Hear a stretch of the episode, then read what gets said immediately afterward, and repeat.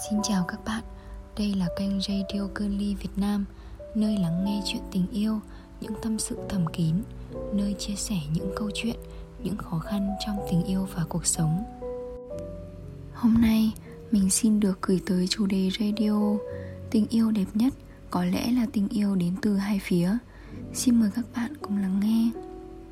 Giá như tôi đủ can đảm đứng trước mặt cậu ấy để chúc mừng sinh nhật, để tặng cậu ấy món quà mà cậu ấy thích, thì có lẽ tôi đã không buồn như vậy. Nhưng dù sao, tôi cũng mừng thay cậu, vì cậu đã tìm được hạnh phúc của mình. Còn tôi, không biết tôi phải sống trong tình cảm đơn phương này đến bao giờ, bởi vì sự yếu đuối của bản thân mình.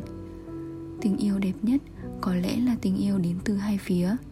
Còn tình yêu buồn nhất chắc có lẽ là tình đơn phương, một cuộc tình chẳng có kẻ đúng người sai.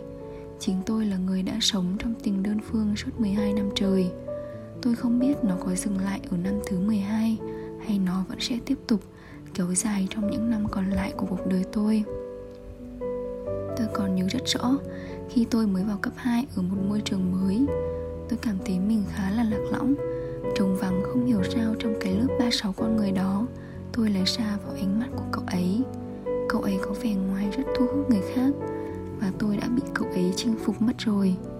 Chuyện chẳng có gì nếu như vào năm lớp bảy, cô giáo không xếp tôi ngồi chung với cậu ấy, thì chắc là tôi đã không dính vào mối tình đơn phương suốt khoảng thời gian dài như vậy. Được ngồi gần người mình thích, cảm giác thật vui.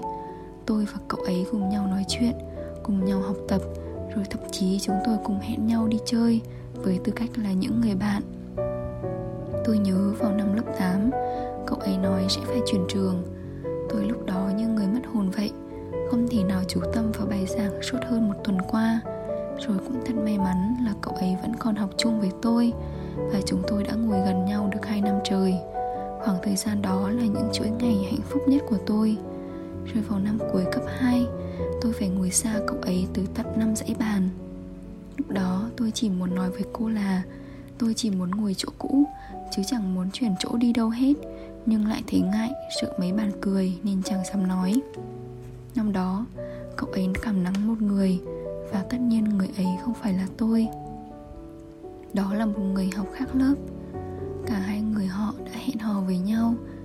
Khi tôi thấy cậu ấy nhắn tin cho người khác, tôi đau lắm. Tôi đã khóc rất nhiều. Tôi cố tình chọc tức cậu ấy bằng cách tôi nói rằng mình đang thích một người, chúng mình sẽ hẹn hò, rồi cậu ấy lại chúc mừng tôi. Nhưng cậu đâu hiểu rằng sự chúc mừng của cậu làm tôi đau đớn nhường nào. Tình yêu gà bông đâu thể kéo dài được mãi. Cậu và người ấy đã chia tay. Lúc đó tôi vui lắm, vì tôi có thể được ở bên cạnh cậu mà không lo sợ ai đấy sẽ khó chịu. Rồi cả hai chúng tôi đều đỗ chung một trường cấp ba. Nhưng lại làm tôi buồn nhất là khác lớp. Khoảng cách địa lý tuy không xa, nhưng có lẽ khoảng cách của chúng tôi lại xa. Các lớp chúng tôi ai cũng sẽ có một mối quan hệ mới, rồi tình bạn sẽ bị nhạt nhòa dần. Tôi cứ nghĩ tuổi học trò dễ dàng quên nhanh theo thời gian, chứ nhưng không phải vậy. Tôi không tài nào quên được thứ tình cảm ấy. Phải chăng hình tượng cậu ấy trong lòng tôi quá lớn nên không thể nào quên được. Mỗi khi nhớ cậu ấy, tôi đều vào trang Facebook để xem, chứ chẳng dám nhắn tin hay gọi điện hỏi han gì. Có rất nhiều người tỏ tình với tôi, nhưng tôi đều từ chối hết, vì đối với tôi họ không giống cậu, một người khiến tôi ngày đêm nhung nhớ. Trái lại với tôi, cậu ấy bây giờ chắc có người yêu cho riêng mình. Tôi thấy cậu ấy đăng lên được tặng một bó bông, chúc em sinh nhật vui vẻ, thì lúc ấy tôi có cảm giác chạnh lòng. Giá như tôi đủ can đảm đứng trước mặt cậu ấy để chúc mừng sinh nhật, để tặng cậu ấy món quà mà cậu ấy thích, thì có lẽ tôi đã không buồn như vậy.